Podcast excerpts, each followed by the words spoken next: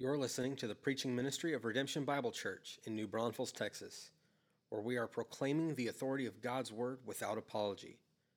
We pray that this message will be a blessing to you as you seek to worship Christ, walk with Christ, and work for Christ, all to the glory of God. For more information about our church, please visit redemption.bible. Thanks for listening, and we hope to see you soon at one of our upcoming worship services. It is a privilege and a pleasure that I get to come and open up God's Word with you this morning. We're going to be diving in, we're going to be learning about something that eh, could be a little bit of a touchy subject. All right, we're going to continue our series uh, of Come and Belong and, and talking about what it means to live in biblical community. And last week we talked about confess one another, and this week kind of goes hand in hand with it, and that is forgive one another. And so I, I love this series. This uh, when we first got here, Terry, my wife, and I, and our kiddos got here right before the first anniversary of Redemption Bible Church. We were still meeting at Freiheit Elementary. Um, it was a couple weeks before that anniversary, and we came during the season uh, and during this series of Uncommon Community, basically going over these one another's uh, setting that DNA of who we are as a church, as a community. And the first week was love one another, and it was awesome because as we were moving out here, that was the thing we were wanting most. We wanted biblical community. We wanted people who were really about the Lord and about being in each other's lives. And so we were really excited. And then the next week was forgive one another. And it was like a Holy Spirit punch to the gut because it reminded me and it showed me that I was actually holding unforgiveness uh, for something that had happened where we were before. Uh, person had hurt me deeply, and I had thought I had forgiven him. And, and there was a little test at the end, and we're going to actually use that same thing at the end of this sermon to kind of do a check of our heart and say, Have I really forgiven? So I won't get into that right now, but um, it was it was pretty impactful, uh, and enough that I went home and and tried to make contact with the person. He was unwilling, and so I wrote a letter, and, and I confessed my unforgiveness, and I offered him that forgiveness, and it was awesome. Like as soon as I did it, this huge weight that I had been carrying was lifted off of me. And I'd like to say that it was awesome all the way around and like we reconciled and everything was great. But unfortunately, uh, forgiveness can sometimes be like a handshake. You kind of put it out there and they might not take it. But what was important was that the Spirit of God did a work in my heart to finally give true forgiveness, right forgiveness. And so, you know, I, I think, uh, I hope I'm not the only one, but I think all of us can fall into this category where we might need to forgive somebody. And we might not even realize it, um, but there's a weight that we carry when we don't. So, like I said, we're going to talk about a little test at the end, but what we're really trying to find out is what is biblical forgiveness. All right? And so, our core and base scripture this morning is Colossians 3, verses 12 through 13. And so um, we're going to get into that. I hope you have a Bible. Does everybody have a Bible? Because we need our Bibles, because it's not what I'm up here talking about. We need to see what God's Word says, and then we'll be able to expound on it. So uh, if you don't have a Bible, raise your hand. We'll get somebody to put one in your hand. If you don't have a Bible at all, we'd love for you to take this Bible home with you. But if you need, it, you got it. All right, we got somebody. They got it. Um, turn again, Ch- Colossians three, chapter or chapter three, verses twelve through thirteen.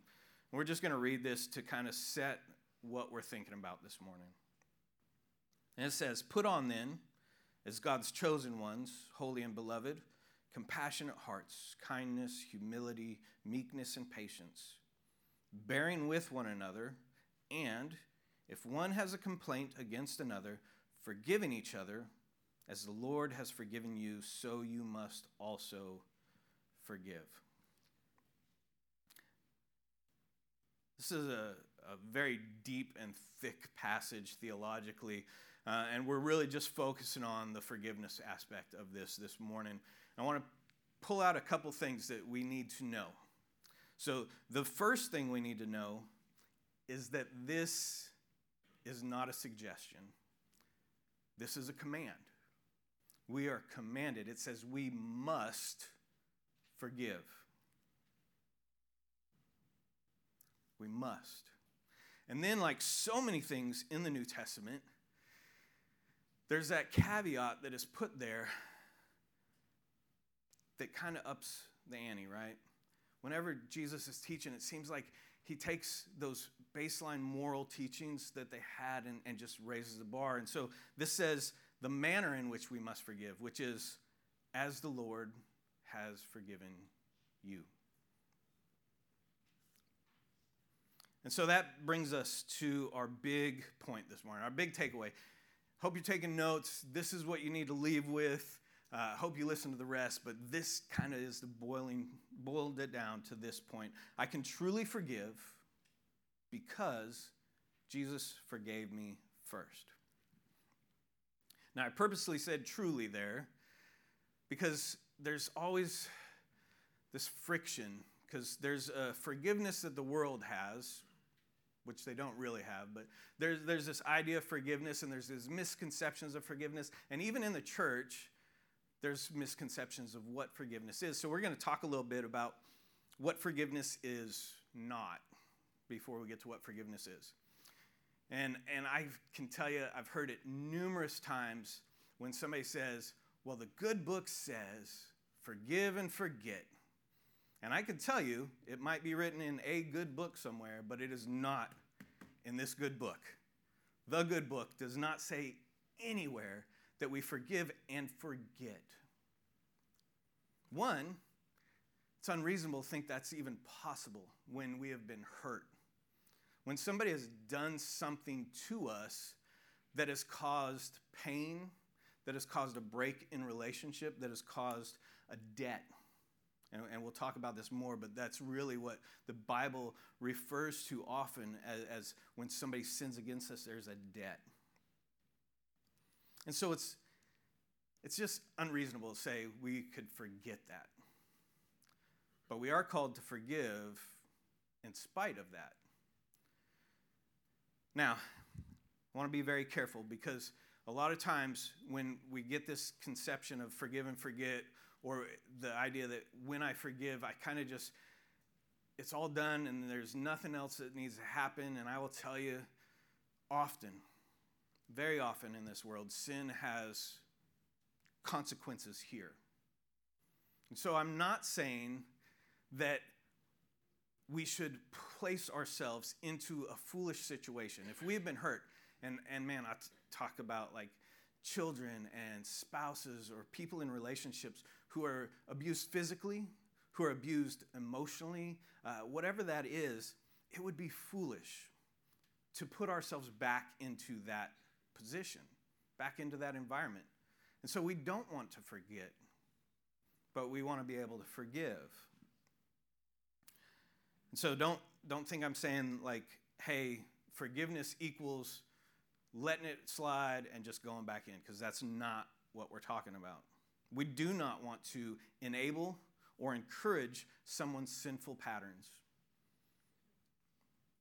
someone's sinful behaviors, because in fact, that would be unloving and not a mark of forgiveness. So there are consequences that come along with actions. And so we want to forgive, but there's also that debt that is there. And that debt is that someone owes something. And we have to realize this as we're talking about forgiveness that there's always a debt there because it's associated with hurt, it's associated with sin, it's associated with something that happened uh, that has hurt us physically, emotionally, spiritually, whatever that is. And debts always have to be paid. Like, even if you go uh, and, and, declare bankruptcy or something like that, and, and you're forgiven a debt financially, somebody's paying for it. Either the person you owe has to absorb that debt or some other agency comes in. Somehow that debt still has to be paid. It doesn't just disappear.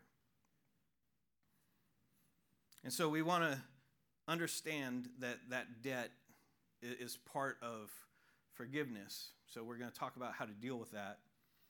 And then the other thing it is not is it is not just stuffing it down, right? It's not think about it, I'm going to continue like nothing ever happened.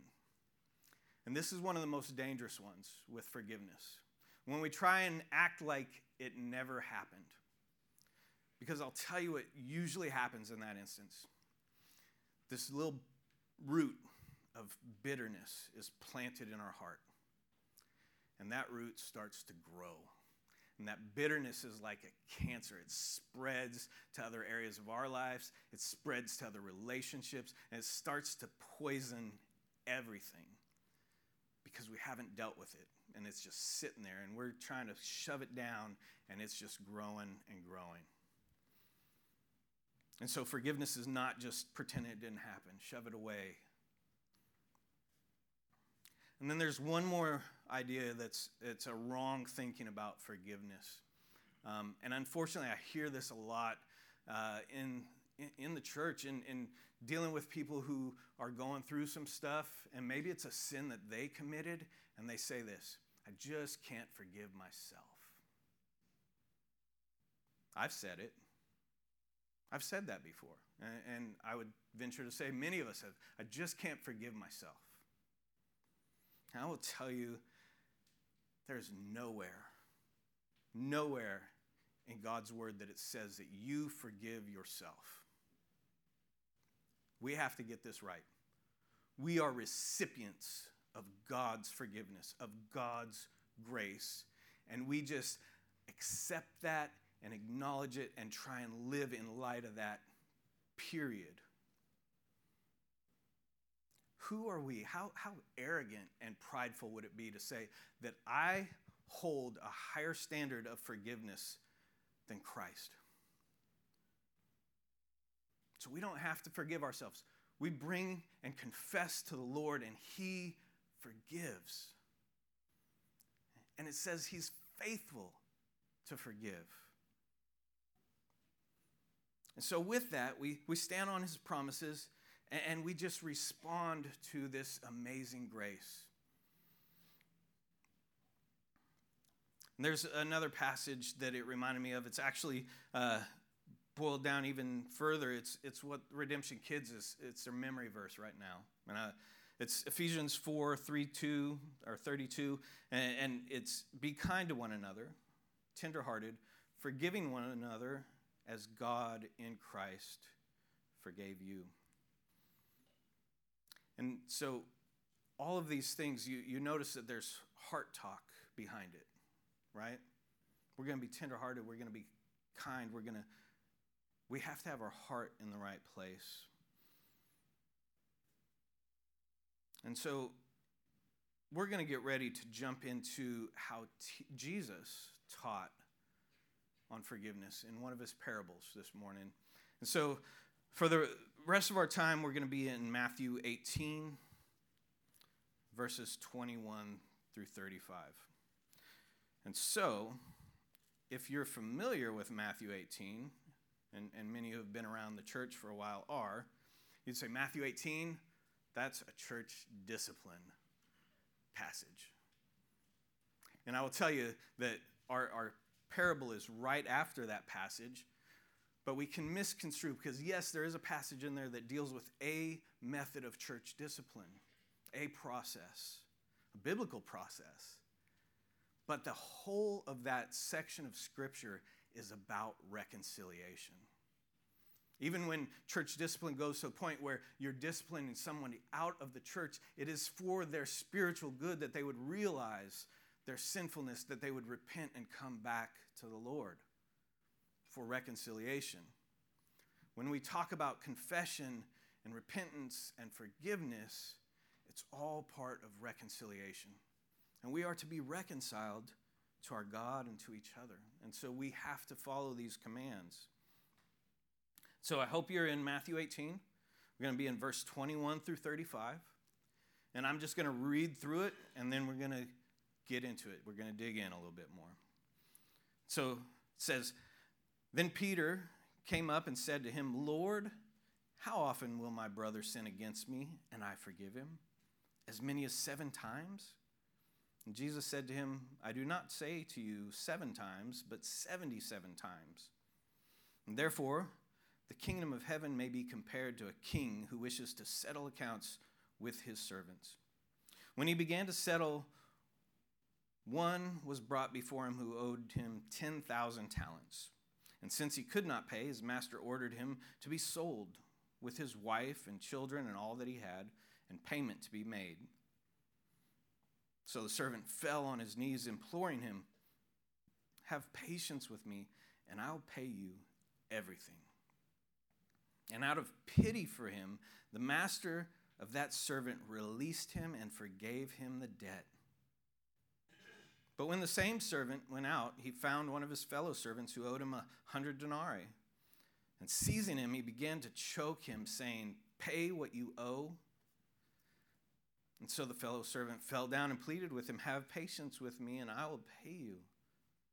He refused and went and put him in prison until he should pay the debt. And when his fellow servants saw what had taken place, they were greatly distressed. And they went to the master and reported to the master all that had taken place. Then his master summoned him and said to him, You wicked servant, I forgave you all that debt because you pleaded with me. And should you not have had mercy on your fellow servant as I had mercy on you? And in anger, his master delivered him to the jailers until he should pay all his debt. So also my heavenly Father will do to every one of you if you do not forgive your brother from your heart. And that last piece leads us into really our, our first point, which is forgiveness from a right heart. And in fact, all the passages we talked about, the Colossians 3, the Ephesians 4, these, these all dealt with heart words, right? Talked about tenderhearted, kind, meek. But really, they kind of all boiled down around one word, which is humility, humbleness. We have to be humble to be willing to forgive. So it starts from a, a right heart posture.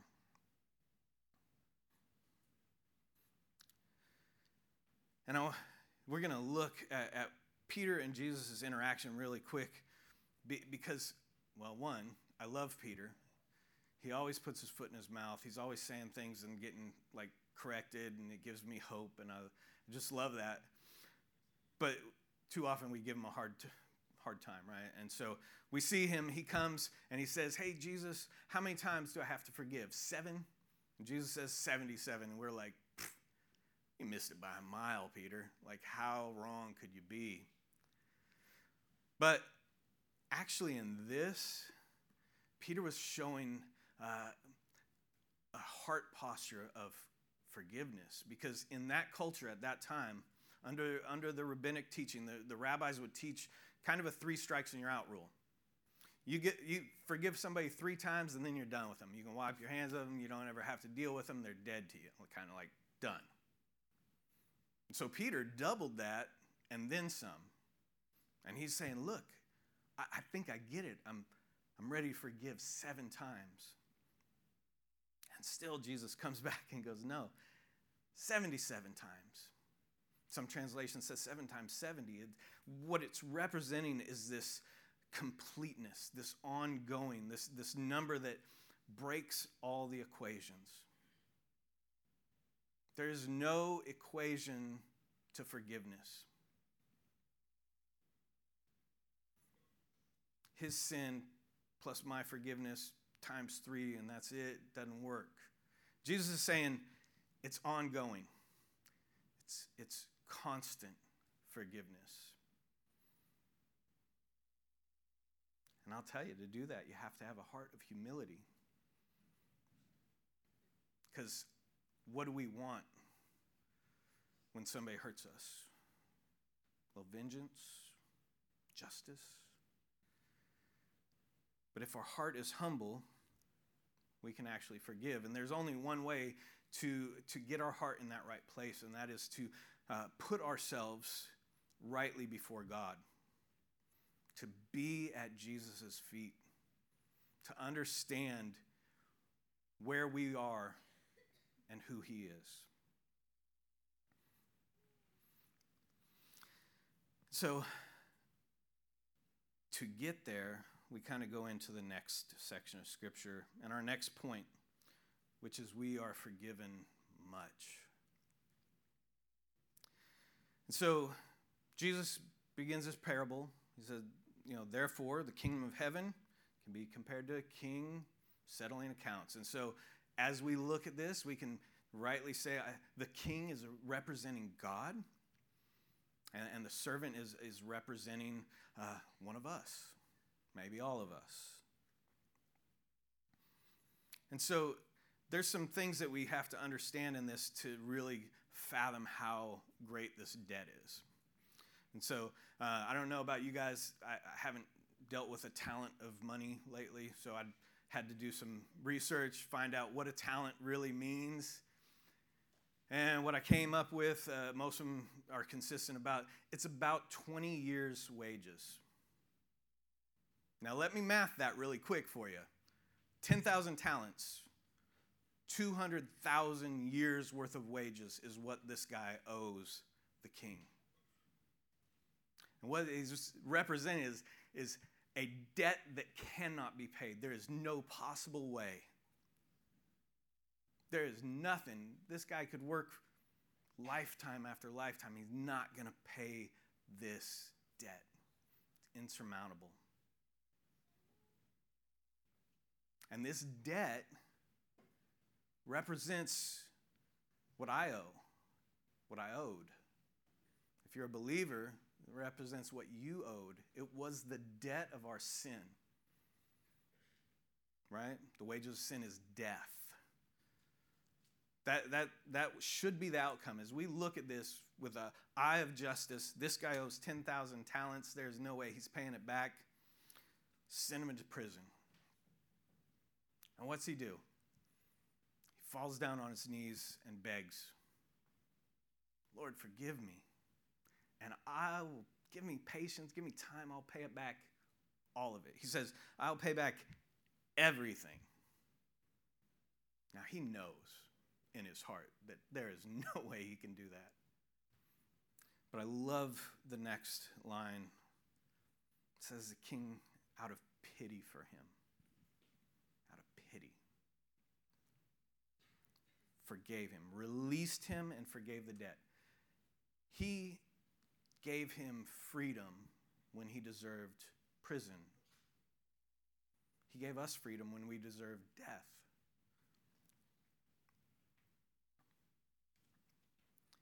So the king, remember we talked about somebody has to pay the debt, right? The debt is still there. And so the king has to absorb that debt because now he's not getting paid back. But justice demands a payment. And so, in granting the servant complete freedom and canceling the debt, still leaves the need for payment, which is the gospel. It is why we can sit here this morning. It is the beauty of Christ. And I don't think we've thought on this enough. Like, I know I haven't. Like, this should be daily. I should be amazed that Jesus came and stepped out of the glories of heaven to be debtless in his walk, to never sin, and to go to the cross owing nothing and paying everything. My debt your debt. Everyone. Like he did it. And that's beautiful. That's amazing. And that brings us to our next point. And because of Christ and his sacrifice for us, we can forgive much. We can. Now, what we're going to see is that the servant in here chooses not to. We are offered the choice moment to moment, day by day, as, as we are interacting with people, we can be grace filled or grace less. And this servant chooses to be graceless. It says, But when that same servant went out, and, and so this language is like immediately, he's on the floor, please forgive me. The king releases him, he goes out, and the first time he sees somebody who owes him, he starts to choke him out. Physically choking him, pay me what you owe. This is a graceless response. This is in our flesh what we do, right? Because when it's our debt, we look and we want mercy. We want grace. Like, oh, you know, my little guy, he, he learned that one early. He'd get in trouble, he would turn around and say, But Papa, give me grace. Be merciful, right? So when it's ours, that's what we ask for. But when it's others, our immediate thing is, I want justice. I want vengeance. They got to pay for what they did. They hurt me. There's a debt. I want repayment. And that's what the servant is doing. Now, again, with the talents, here we see denarii. Uh, denarii is basically a day's wage. So there's a 100 days' wage, right? Three months' pay. Not insignificant. Like, I don't know about you, but if I was suddenly to lose three months' pay, it, it put a dent in things. But it's not insurmountable. This is something that we can work out, right? He's like, hey, and he says, be patient and I'll pay you, right? Same words that the servant used, except the other one said he would pay everything, which was impossible. But this is, this is workable. This is in our relationships. If we hurt each other, if I confess and repent from my sin, then, then you can forgive and we can work this debt out. But instead, with the lack of grace, the choosing of lack of grace, he says, now throw him in prison. Throw him in prison until he can pay off the debt. How quick do you think he's going to pay off that debt in prison?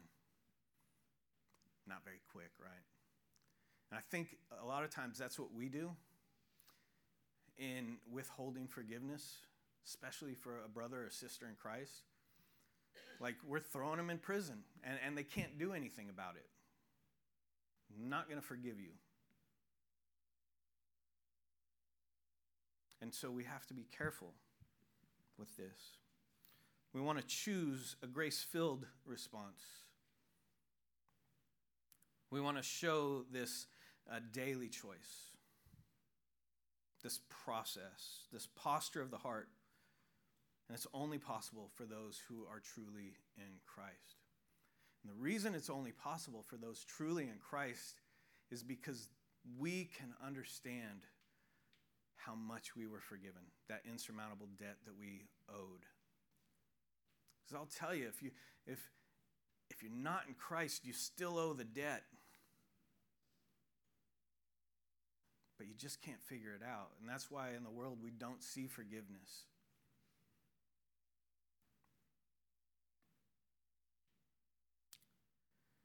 Unforgiveness chooses to drag somebody right back into the same courtroom where we were just freed. But forgiveness remembers the gospel. And so, forgiveness is not just an event. Because I'll tell you, just like in what I realized that I was withholding forgiveness from that person who had hurt me, but I had said and thought in my heart that I had forgiven them for the event, for the thing they did. But that was not the process. And so the process is as we continue to extend that forgiveness, as it comes up in our heart, as we're hurt again, as we're dwelling on it, as we're thinking, it's just tearing up our heart, as that bitterness is growing or trying to, we continue to forgive. And this is that process. Because I'll tell you, there's a lot of hurt that doesn't instantly go away when we say, I forgive you. Anybody with me on that? Like there's some hurt that you got to keep working at. You got to keep forgiving. You got to keep coming to the Lord. You got to keep extending forgiveness. And that's the process. And I say, like, we're, we're responsible for the act of forgiveness, but the Spirit of God in us is responsible for the work of forgiveness. And that's what changes our heart. That's what releases us. But we still got to do our part. We still got to go through and follow the command. So I told you I would have a little test for us at the end. Um, we're going to have these, basically, they're called the Four Promises of Forgiveness. Uh, they were in a book by Ken Sande called The Peacemaker. Fantastic book on conflict resolution, on biblical, godly conflict resolution. And when he's talking about forgiveness, he puts forth kind of these four promises, basically. And so the first promise is I promise not to use it against you. Basically, he's saying, I promise not to dredge up old stuff, old wounds. Anybody ever been in that conversation and out of the blue somebody goes, Yeah, but remember you did that? And you're like, Oh, I thought you'd forgive me for that. Obviously, there's unforgiveness there. If, if we're still calling it out, if, if we're going to dredge it up, if every time something goes wrong, we immediately go in our thoughts to, yeah, I expected it because of what they did. We got to be careful because that hinders us from true forgiveness. The next one is I promise not to tell others about your sin. Slander when we go and tell others about somebody's sin. And unfortunately, uh, oftentimes in, in the church, this is, this is under the guise or disguised as a prayer request. Lord, hey, could you guys pray for Eric? You know, he did this thing to me, he sinned against me. Pray, pray for God to do a work in his heart.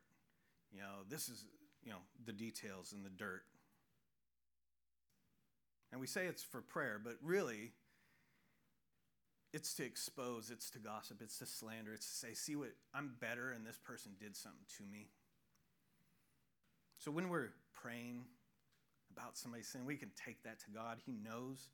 We can bring it to Him. We can seek wise counsel, but we're not gossiping. We're not trying to uh, change somebody's view of somebody's character based on their sin. So, if I promise not to tell others about your sin, I also promise not to dwell on it. Anybody have the, the playback reel from the thing that somebody did? Kind of when things go quiet, when you stop moving, start thinking on stuff, it just pops up. And you start thinking, oh man, they did this and they said that. Oh, I should have said this. Right? That's this idea of dwelling on it. We, we rehearse the offense over and over in our mind.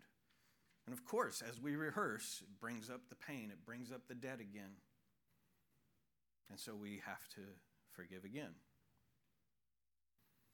And then the fourth promise is I promise not to let it hinder our relationship. Now, this one's tricky, right?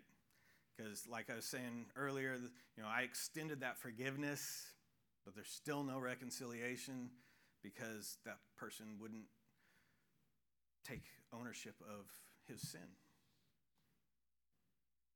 And so it reminds me of Romans 12, 18, where it says, As much as it depends on me, right?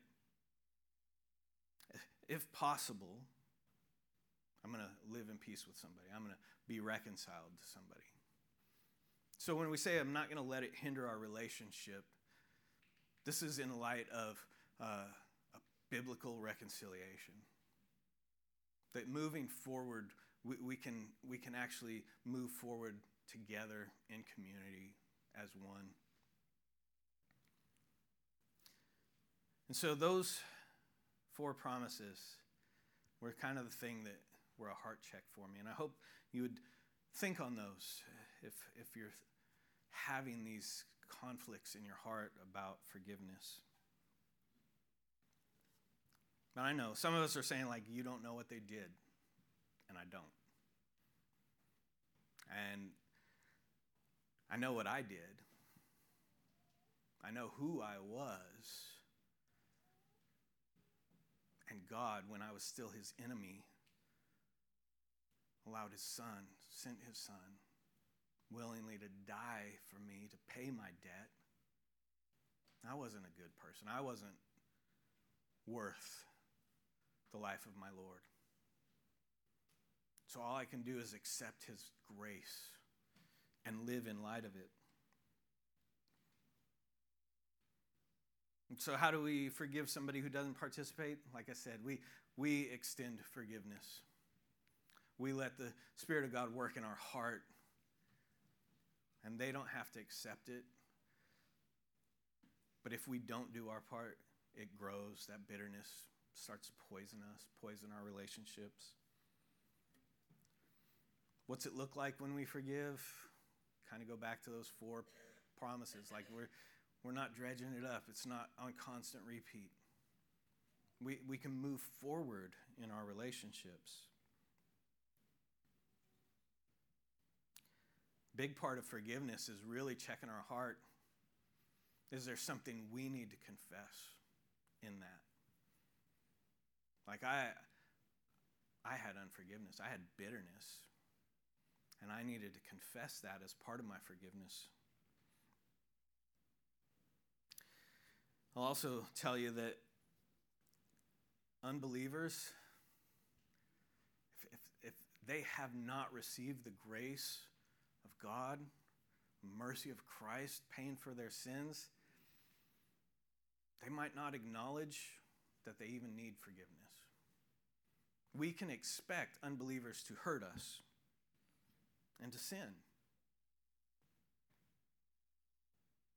But maybe you can be the light that shines on the grace of God. Comes kind of where we started, uh, you know, that idea that I can't forgive others fully because I can't reconcile my forgiveness with God.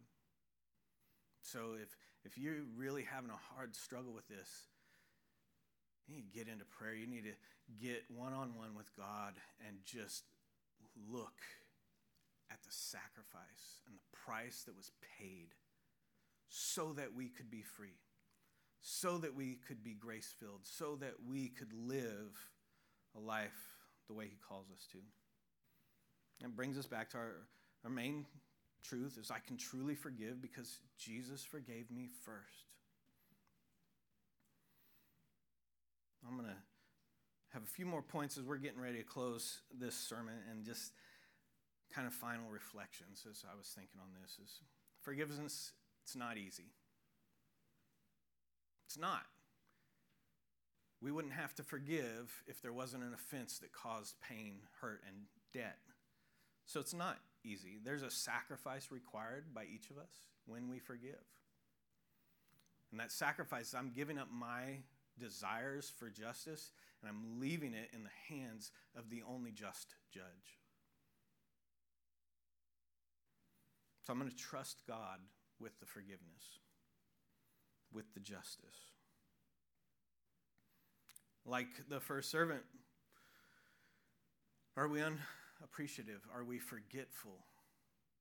And it happens quick, even in their parable, like he just left and walked out and had forgotten the grace and mercy. Are we forgetting the great grace that we've received? So I'll tell you, rehearse it daily. Remind yourself of the great price that was paid for our debt so that we could be free. And I guarantee you will never, ever forgive a debt greater than the debt that you've been forgiven. We sinned against a perfect, sinless God. A debt so huge that we could never repay it, and then He absorbed the debt. He paid the price. And so when somebody hurts us, especially a brother or sister in Christ, is never going to be as big as that. It might seem like it in a moment, but as we think on it, it'll never be that big. And then through Christ, we can become powerful channels of grace. We can forgive one another. With that, let's pray. And uh, then we're going to celebrate this forgiveness through communion. Father in heaven, we love you. We need you. We hear your teaching, we know your command. And Lord, it's, it's hard. But we thank you for the opportunity to be conduits, to be vessels of your grace.